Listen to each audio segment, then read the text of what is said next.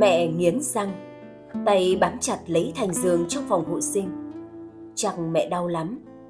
Mặt mẹ nhợt nhạt, đầu tóc rã sưởi, mồ hôi vã ra như tắm. Từng cơn đau như vậy kéo dài chừng một tiếng. Sau thì... Hỡi ôi! Một khối thịt dị dạng, không rõ hình hài được sinh ra. Mọi người thất kinh lấy tay che mắt, chùn mũi, nhăn mặt. Mẹ rú lên một tiếng kinh hoàng khi quay lại nhìn cái khối thịt vừa sinh ra, rồi ngất lịm đi. Cha hoàng hốt, thất thần, loạn trạng ngồi vật xuống hành lang bệnh xá. Đấy là kết quả của lần sinh thứ ba mà cha và mẹ tôi đã mòn mỏi trông đợi. Vậy đấy, nhưng mẹ tôi vẫn là một trong số ít các cô gái gặp may mắn trên những cung đường Trường Sơn ngày ấy. Những cô gái không bao giờ có được những giây phút hạnh phúc làm vợ, làm mẹ. Mẹ là một cô gái xinh đẹp với cá tính mạnh mẽ, bộc lộ tình cảm yêu ghét rõ ràng, mãnh liệt hơn bao giờ hết. Trong một lần dẫn đường cho xe vượt đèo tránh bom nổ chậm, mẹ đã gặp và yêu cha. Cha tìm những giò phong lan trên ngọn cây cổ thụ đem tặng mẹ và mẹ ngồi đọc thơ cho cha nghe. Chiến tranh kết thúc, cha mất một chân về lại quê nhà. Bàng hoàng gia đình chẳng còn ai vì bom đạn Mỹ bao năm bắn phá. Lại sợ làm khổ mẹ. Cha tránh, viết thư nói lời chia tay. Mẹ nhận thư, đọc xong không khóc, lặng lặng đi tìm cha, hỏi còn muốn lấy mình không. Hai tay quờ vào bên chân mắt. Cha ngồi từ đầu chiều đến chợp đêm. Cuối cùng khẽ hỏi. Lấy một người què, em có sợ không? Mẹ khóc òa, bảo không. Rồi đám cưới diễn ra tưng bừng trong sự giúp đỡ của bà con làng xóm. Lẫn niềm vui chiến thắng vẫn còn rơi rớt lại, chưa tan hết. Và sau đó là những ngày tháng hạnh phúc nhất của cha mẹ khi sắp sinh. Nhưng không ngờ, khi tôi được sinh ra, cả nhà bỗng lặng đi. Bởi tôi, một bé trai bụ bẫm xinh đẹp, lại thiếu mất một chân. Ba năm sau, mẹ tôi sinh tiếp em trai. Nhưng em còn bất hạnh hơn cả tôi. Tay chân bị khèo lại co quắp, chỉ biết gào khóc la hét, rồi ho sặc sụa từng cơn. Khuôn mặt đờ đẫn ngây dại. Nhiều đêm tôi nghe mẹ khóc thút thít. Cha nhắc lại, những năm tháng còn chiến tranh, máy bay Mỹ dài những lớp bột màu hồng hồng, tím tím như sương mù xuống các cánh rừng. Mấy hôm sau cây rụng lá trơ trọi, động vật chết ráo hết. Mẹ bảo, có lẽ do chúng ta ăn ở trong thứ bột ấy lâu quá. Cha thở dài trằn trọc. Cứ thế, những giọt nước mắt âm thầm lặng lẽ trong vô vàn đêm dài của cha mẹ tôi thao thức. Khi tôi được 5 tuổi, cha làm cho tôi một đôi nạng gỗ nhỏ để tập đi. Đau đớn thay, cha đi nạng, còn cũng đi nạng trong ánh mắt ái ngại của mọi người. Rồi do nhiều căn bệnh quái ác, kèm theo những vết thương tái phát thì nhau hành hạ, sức khỏe mỗi ngày một suy kiệt. Cha xa đi vào giữa đêm đông, tháng 11.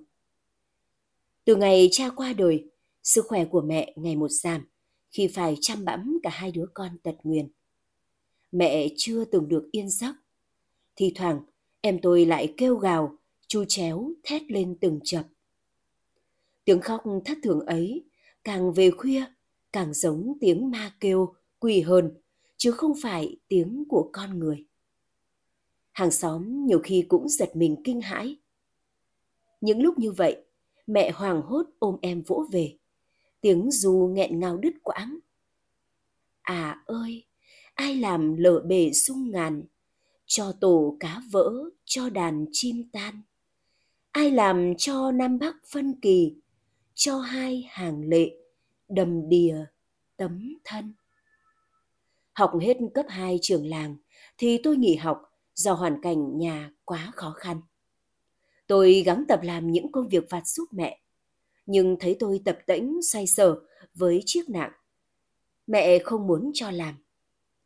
Nhà tôi ở gần chân núi cạnh ngôi chùa Thiên Âm. Mẹ thường lên chùa cầu Phật, phù hộ cho anh em chúng tôi. Sư trụ trì chùa là thầy thích nhân tâm, có mái tóc và bộ râu trắng như cước, nước da đỏ hồng. Thầy làm thuốc nam trị bệnh cứu người. Thấy hoàn cảnh của gia đình tôi nghèo, mẹ lại hay đau yếu, các con thì tật nguyền, nên thầy rất quan tâm. Có lần tôi theo lên chùa, tôi đã nghe được lời bộc bạch của mẹ cùng với thầy. Bạch thầy, còn chẳng xá chi nỗi khổ ải thân mình gánh chịu. Chị thương con trẻ ngây thơ tận nguyền. Nếu chẳng may con có sớm trở về với tổ tiên, cầu xin thầy dù lòng thương hai trẻ mộ côi, còn xin đội ơn thầy suốt kiếp. A Di Đà Phật, con hãy yên tâm. Nơi cửa chùa chỉ làm điều ân đức, cứu độ chúng sinh.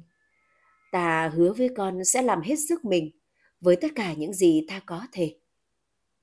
Từ đó, thầy thường ghé qua nhà tôi, khi thì đưa nắm xôi, gói oàn, lục thì cho mấy thang thuốc bổ. Nhưng mẹ tôi mỗi ngày thêm một yếu, hai mắt thâm quầng trũng sâu, da nhăn nheo, trắng xanh. Thương mẹ vất vả, tôi muốn tìm việc làm kiếm thêm, nhất là có thể được học cái nghề để sinh sống sau này. Khi nghe tôi trình bày nguyện vọng, Mẹ nói chân tay tôi thế thì làm lụng sao được. Cố quá, chẳng may tai nạn thì lại càng thêm khổ. Mẹ cứ yên tâm, con tự biết sức mình. Xét thấy việc gì làm được thì con mới làm. Hơn nữa đã 16 tuổi, tuy thiếu một chân, nhưng sức khỏe của con vẫn còn rất tốt. Tôi khăn gói lên đường tìm kiếm việc làm, lòng nung nấu ước mơ sự nghiệp. Tôi đã đến rất nhiều nơi, nhiều cơ sở, gia đình cần thuê người làm. Nhưng ai nhìn tôi cũng lắc đầu. Chẳng lẽ ước mơ của tôi đành thất bại sao? Tôi thất thểu khó nhọc với đôi nạng gỗ, lê bước trên đường lòng nặng trĩu. Nhiều ngày trôi qua, tôi bắt đầu thất vọng. Chả nhẽ cánh cửa bước vào đời, mãi mãi khép lại với mình. Không, Tôi không thể bó buộc tay chân, ủ ê với hoàn cảnh khó khăn gặp phải. Tôi lại đi tiếp. Và cuối cùng, cánh cửa định mệnh cũng hé mở. Tôi theo lời giới thiệu đến cơ sở làm đồ mộc. Chủ xưởng, người đàn ông chạc 50 tuổi, có đôi mắt màu nâu, nước da trắng với mái tóc hoe vàng. Trông ông giống một người ngoại quốc hơn là người Việt Nam. Nhìn ông tôi có cảm giác khó gần nhưng nghĩ dù sao mình cũng đang rất cần việc làm. Thứ nữa học được nghề mộc thì tốt biết mấy. Tôi ngỏ lời xin học. Ông nhìn, dừng lại ở cái nạng với một bên chân đã bị mất. Tôi hiểu ông đang nghĩ gì. Vội vã củng cố niềm tin. À, thưa bác, cháu có thể làm tất cả, làm bất cứ việc gì ạ? Có vẻ không tin tưởng lắm, ông nói. Cậu có thể thử việc trong hai tháng, sau đó tôi sẽ quyết định cậu có được nhận vào học việc hay không. Tất cả mọi chi phí sinh hoạt ăn tiêu cậu không phải lo. Cậu có thể làm việc ngay từ bây giờ. Tôi sướng rơn người như bắt được vàng. Cùng làm việc trong xưởng mộc còn có hơn chục người nữa. Các anh đều nhiều tuổi hơn tôi. Họ làm việc rất nhiệt tình và chăm chỉ. Những ngày đầu, ông chủ giao cho tôi công việc đánh giấy giáp, một trong các công đoạn làm nguội của sản phẩm. Sang tháng thứ hai, tôi được cầm cưa, cầm đục và sử dụng máy móc. Các công việc mang vác, vận chuyển dụng cụ, sản phẩm nặng thật khó khăn đối với tôi. Thấy vậy các anh em cùng làm đều tận tình giúp đỡ và chỉ bảo. Nhờ thế mọi công việc được sao tôi cũng đều hoàn thành tốt. Thấm thoát, hai tháng thử việc trôi qua nhanh chóng. Ngày cuối cùng, tôi hồi hộp chờ quyết định ở lại hay xa về. Tôi rất lo lắng. Nếu không được nhận học nghề, thì quả là một điều đau khổ. Và chẳng để tôi đợi lâu. Ông chủ đến trước mặt tôi nở nụ cười, hai tay nắm vai lắc nhẹ, nói chậm từng tiếng. Cậu chính thức được nhận học việc kể từ hôm nay. Tôi nghe vui mừng đến trào nước mắt. Vậy là tôi đã có thể học được một cái nghề rồi ư? Ôi, còn vui mừng nào lớn hơn như thế đối với tôi. Tôi sẽ cố gắng thật nhiều để trở thành một người thợ giỏi sớm hơn mong đợi của mẹ. Ngày lại ngày, tôi miệt mài làm việc quên cả giờ giấc, kể cả các công việc đòi hỏi kỹ thuật cao, tinh xảo như đục, tách các đường nét hoa văn, tôi cũng đều làm được. Sản phẩm làm ra trông rất có hồn. Ông chủ kiểm tra, ngắm nghía, mỉm cười, tỏ vẻ rất hài lòng. Hàng tháng ông trả tiền lương cho tôi rất hậu, lại không lấy một đồng tiền công dạy nghề nào. Như thế tôi đã gửi tiền về nhà rất đều đặn. Chắc mẹ vui lắm. Đồng thời, cảm phục trước tấm lòng của tôi, ông đã nảy ra ý định đền đáp bằng các sáng kiến tạo mẫu mã sản phẩm mới. Ông chủ vui vẻ đưa vào sản xuất. Những mặt hàng này đều phù hợp với thị hiếu của người tiêu dùng. Khách hàng kéo tới đặt mua rất đông, cùng không đủ cầu. Anh em chúng tôi muốn tổ chức làm thêm ca đêm, giúp ông chủ hoàn thành số lượng theo đơn đặt hàng, nhưng ông từ chối, bảo công việc vất vả, cần tập trung cao. Làm ban ngày đã đủ mệt, làm đêm nữa rất dễ xảy ra tai nạn nguy hiểm. Rồi ông quyết định tuyển thêm số lượng lớn công nhân vào làm việc. Giờ đây xưởng sản xuất đông vui tấp nập, các mặt hàng được vận chuyển đi khắp nơi.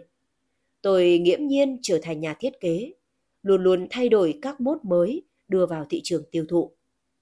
Nhưng à, đúng lúc này, tôi bỗng nhận được tin mẹ ốm nặng. Tôi xin phép về thăm mẹ. Nghe thế, ông chủ mở tủ, lấy ra 30 triệu đặt trước mặt tôi. Trước khi nhận cháu vào làm, à, xin lỗi, bác cũng chỉ nghĩ thương cháu mà nhận thôi, chứ chắc cháu cũng không thể theo học và làm được công việc vất vả này. Nhưng à, bác không ngờ cháu lại có ý chí, sức lực bền bỉ, dẻo dai đến thế. Điều ờ, làm bác bất ngờ hơn nữa là cháu đã có những sáng kiến đưa ra các mẫu mã mới làm lợi cho xưởng rất nhiều. Vì thế cháu xứng đáng được nhận số tiền này. Đây là công sáng tạo bấy lâu nay. Cháu về chữa bệnh cho mẹ rồi trở lại. Bác đợi nhá Tôi còn biết nói gì hơn trước tấm lòng của ông đối với tôi. Cầm sấp tiền trên tay, tôi dừng dừng nước mắt, nhớ lại những ngày lê bước trên đường tìm việc làm, như vừa mới đây thôi. Vậy mà đã thấm thoát hơn 4 năm trôi qua. Thấy tôi về, mẹ vui mừng khôn xiết. Còn tôi lo lắng mẹ đã ốm, lại phải chăm sóc cho em. Từ chuyện ăn uống, giặt rũ, tắm rửa đến đại tiểu tiện. Bởi em vẫn đặt đâu nằm đấy. Trong bốn năm trời xa cách, không lúc nào tôi nguôi ngoai nỗi nhớ thương mẹ và em. Giờ đây em tôi đã lớn thêm chút ít, biểu hiện bằng sự dài da của cơ thể. Cái đầu và đôi mắt mở to đờ đẫn nhìn tôi vô cảm. Em cười, cái cười ngây ngô theo quán tính, tay chân quờ quạng, cử động một cách vô thức. Vậy là về mặt tinh thần và trí não, em chẳng khác xưa chút nào. Mặc dù mẹ tôi đã tìm tòi thầy thuốc, chữa trị các loại thuốc đông y, tây y có cả. Mẹ bảo, à, các anh cán bộ bên hội bảo trợ cho em mồ côi tàn tận đến nhà, muốn đưa em đến cơ sở nhà tình thương để chăm sóc và chữa bệnh.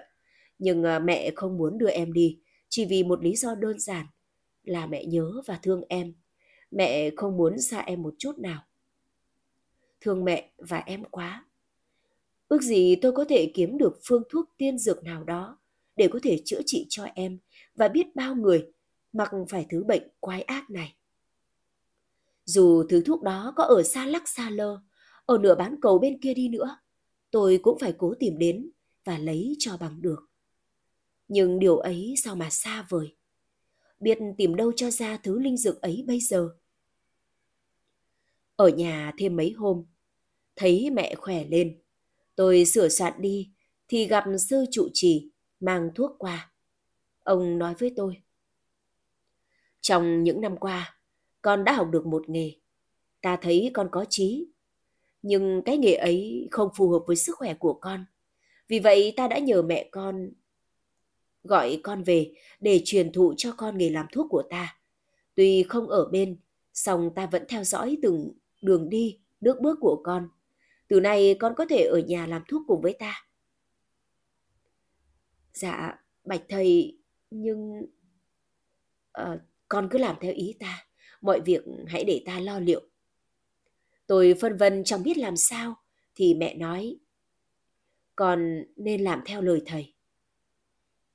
Tôi nghe mẹ, ở nhà lên chùa làm thuốc nam với thầy, cùng với mấy chú tiểu. Nghĩ đi nghĩ lại, thấy thế cũng tốt.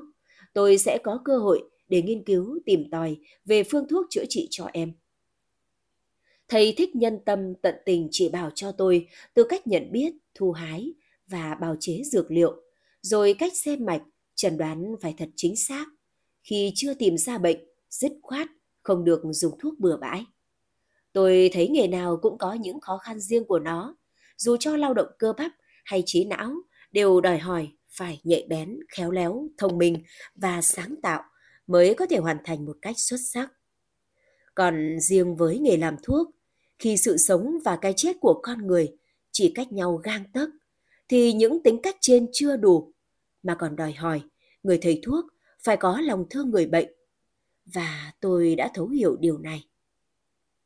Cho đến mấy tháng sau, vào một buổi trưa, tôi đang tranh thủ tắm rửa cho em, thì ông chủ xưởng mộc tìm tới. Ông hỏi tại sao tôi không trở lại.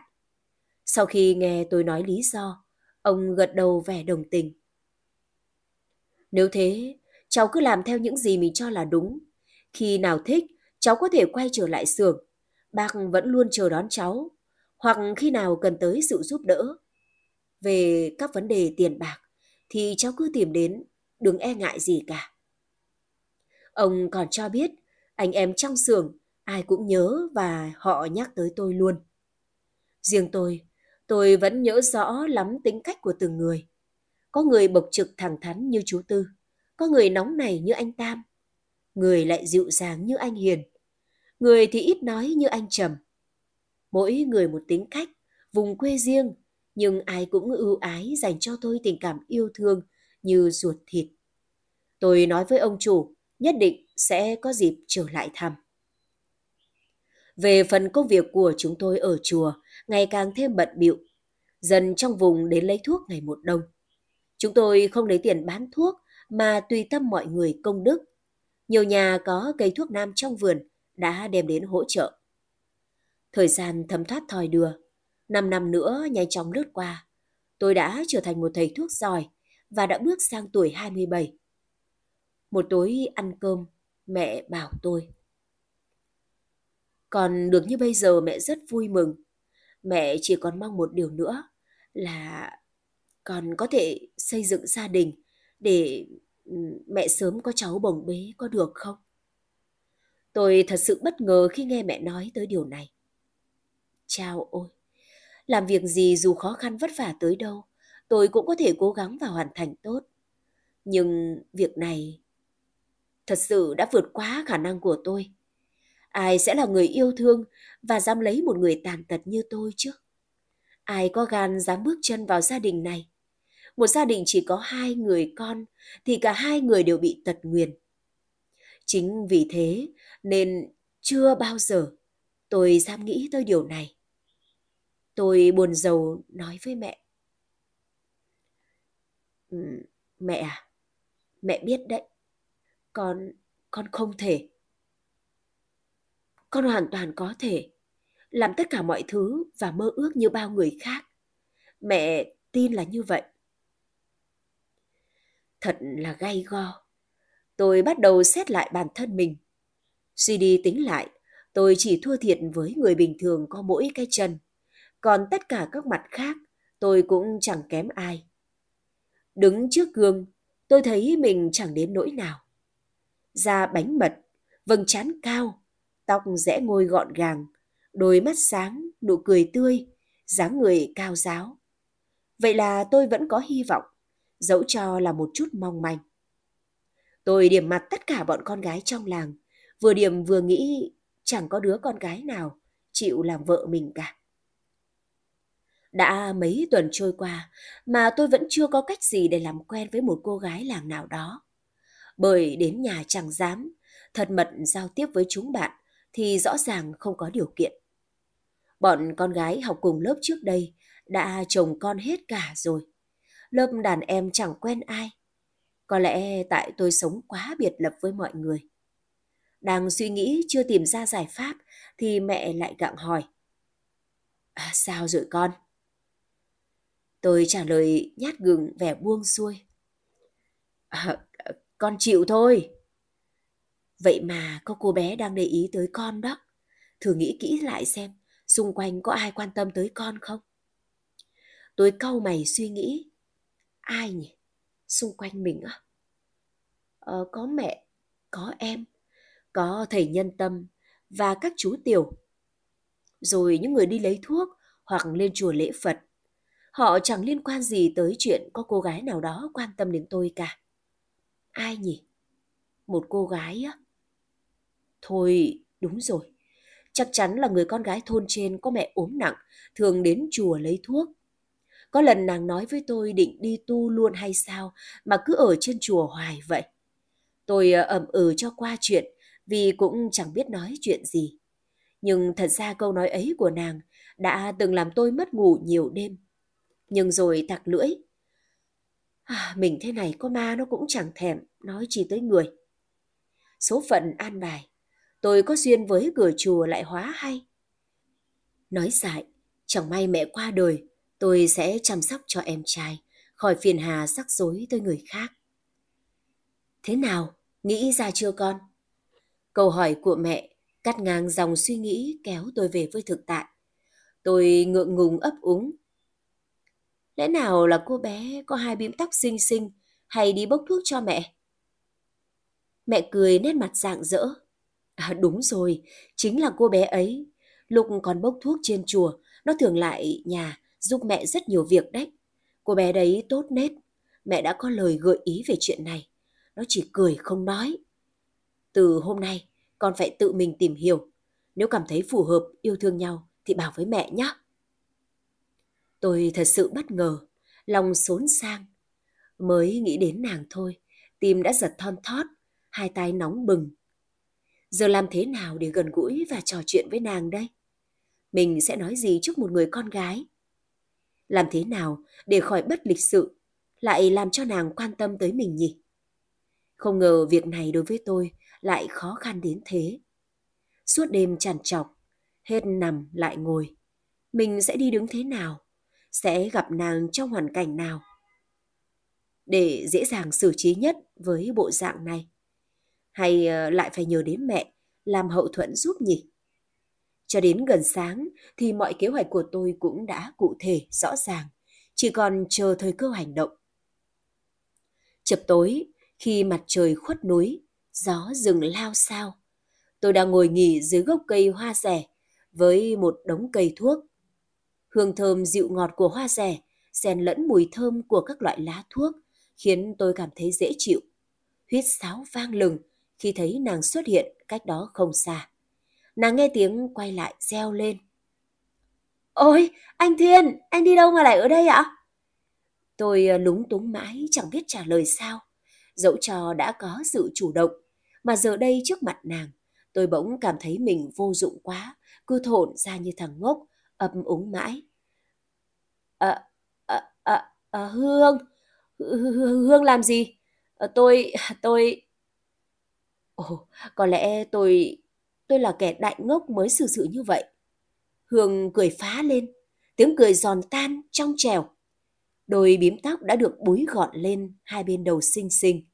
Chiếc nón lủng liềng phía sau lưng, bởi sợi quai màu tím quàng qua cổ Hương, xa đến bên tôi như một làn gió xuân mát rượi, cảm giác chưa từng có trong đời. Em đi kiếm củi, à, mà anh hái nhiều cây thuốc thế này, thì làm sao mà mang nổi? À, thôi, để em mang hộ cho. Lại một bất ngờ nữa, làm tôi càng thêm bối rối, vội xua tay rối rít. À, không sao, tôi mang được. À, nay sư thầy và mấy chú tiểu đều bận nên tôi đi thay. Rồi lòng tôi lóng ngóng, vơ vội đống lá thuốc về phía mình, thì nàng đã nhanh chóng xếp gọn gàng và bó thành một bó. Nàng ôm lại chỗ cùi của mình bước đi thoăn thoắt. Tôi lật đật chống nặng bước theo. Ta về thôi. Anh vất vả quá. Từ nay hôm nào cứ đi hai thuốc thì gọi cho em nhé. Em đi cùng em mang hộ cho.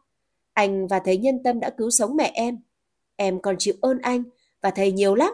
giúp đỡ anh một chút thế này có đáng gì? Không ngờ mọi việc lại diễn ra một cách thuận lợi như vậy. Nhưng mà không thể. Tôi sẽ không gặp nàng nữa, dứt khoát là như vậy. Đây là một điều sỉ nhục đối với tôi. Một thằng đàn ông lại phải dựa vào sức khỏe của một người con gái liệu yếu đào tơ ư. Vì thế suốt quãng đường còn lại, tôi cứ ậm ừ cho qua chuyện, trong khi nàng thì cứ líu lo như chim họa mi. Khó chịu hơn nữa là những người trong làng thấy chúng tôi đi với nhau, họ tròn mắt chỉ trò, rồi chụm đầu thì thầm to nhỏ, khiến tôi càng thêm bực mình. Còn một quãng nữa thì về tới nhà. Tôi một mực bắt nàng trả lại bó lá thuốc. Nàng cẩn thận buộc bó lá chéo qua sau lưng tôi. Tôi không đem lá thuốc về chùa mà đem thẳng về nhà. Tôi ném bó lá thuốc rồi quẳng luôn nặng xuống sân. Tôi đổ vật xuống hè. Mẹ chạy ra giật mình hốt hoảng. Ờ, làm sao vậy con? Mệt lắm à? Sao không lấy ít mà về sớm hơn? Mẹ lật đật chạy đi rót cho tôi cốc nước, rồi ngồi quạt như hồi còn bé. Cử chỉ âu yếm, lo lắng của mẹ làm tôi hối hận với hành động của mình. Nhưng dù sao vẫn không đổi ý, tôi nói. Mẹ thấy con bất lực lắm không? Còn một thằng đàn ông lại phải nhờ vả vào sức lực của một người con gái chân yếu tay mềm. Nhục nhã quá. Nhưng ờ, đã xảy ra chuyện gì? Con ờ, kể cho mẹ xem nào. Tôi lầu bầu kể lại sự việc. Mẹ cười xòa. Ôi giời, mẹ tưởng chuyện gì? Nó yêu thương con, nó muốn chia sẻ cùng con, nó mới làm như vậy chứ. Con cứ tiếp tục đi, đấy là những dấu hiệu tốt. Tại sao con lại cứ mặc cảm với thân phận nhỉ? Con biết bao nhiêu kẻ lành lặn về thể xác, nhưng tâm hồn nghị lực họ còn không bằng con đi chứ. Nghe mẹ động viên, tôi cũng cảm thấy an tâm hơn. Nghĩ lại cử chỉ ánh mắt của nàng nhìn tôi lúc ấy, sao mà chiều mến, sao mà thân thương, khiến lòng tôi sao xuyến lạ thường. Rõ ràng nàng đã yêu tôi, hay tôi đã yêu nàng từ cái nhìn đầu tiên. Chẳng lẽ nàng đã hy sinh biết bao nỗi niềm riêng tư, vượt qua bao rào cản vô hình để đến với tôi. Tôi lại nỡ vì những suy nghĩ vô lý của mình mà phụ bỏ sao? Thế rồi những hôm tiếp theo, cứ thấy nàng vào rừng kiếm củi là tôi cũng đi. Mặc mọi người xì xào bàn tán, ngọn lửa tình yêu được thổi bùng lên, cháy rụi cả những khiếm khuyết, mặc cảm, danh giới. Sau này có lần tôi hỏi, vì hàm ơn hay lý do nào khiến nàng yêu tôi? Nàng nghiêng nghiêng đầu ghé vào tai tôi thì thầm. Anh tưởng rằng chỉ vì mang ơn mà em quyết định lấy anh á. Đấy chẳng qua chỉ là một phần nhỏ. Cái chính là em đã yêu anh với tất cả lòng cảm phục. chàng ngốc ạ. Rồi nàng di di ngón tay vào trán tôi, mỉm cười mãn nguyện. Hương trở thành cô dâu xinh đẹp trong ngày cưới. Còn tôi, tôi thấp thỏm lo âu về tương lai, hạnh phúc của chúng tôi khi vợ báo tin mình đã mang thai. Những giấc mơ kỳ dị không đầu không cuối cứ trượt đến, trượt đi, khiến tôi càng thêm lo lắng. Tôi mơ thấy bầy quỷ con, con không đầu, con trột mắt, con cụt tay, con cụt chân, thoát ẩn thoát hiện hung hãn, lao vào cắn xé nhau tóe máu. Máu lênh láng, phòng vợ chồng tôi, em tôi, mẹ tôi, cha tôi, ngòi ngóp trong vũng máu. Tôi sợ hãi thét lên, tỉnh giấc. Những tiếng la hét của em tôi ở phòng bên rội lại. Hình ảnh khủng khiếp trong lần sinh thứ ba của mẹ, in sâu trong ký ức non nớt của tôi, giờ hiện về mồn một. Bên cạnh vợ cũng thở dài chăn trở. Tôi bảo vợ, từ nay đừng vào săn sóc em nữa. Em có bầu, phải giữ gìn sức khỏe. Việc chăm em đã có mẹ và tôi làm. Em nghe, khe khẽ nói. Mẹ cũng bảo thế, nhưng em là con dâu, chả nhẽ... Tôi bảo, không sao, em có thể làm những công việc khác. Dù không ai nói với ai, nhưng nỗi sợ hãi luôn đè nặng tâm hồn của chúng tôi. Thế rồi vào một ngày tháng 8, trời trong xanh, Hương sinh bé gái 3 cân 2 bụ bẫm, kháu khỉnh và lành lặn. Lòng nhẹ nhõm, đến khi ấy tôi mới dám mỉm cười với những khóm hoa cúc vàng đang nở bung giữa bồn hoa trong sân bệnh viện.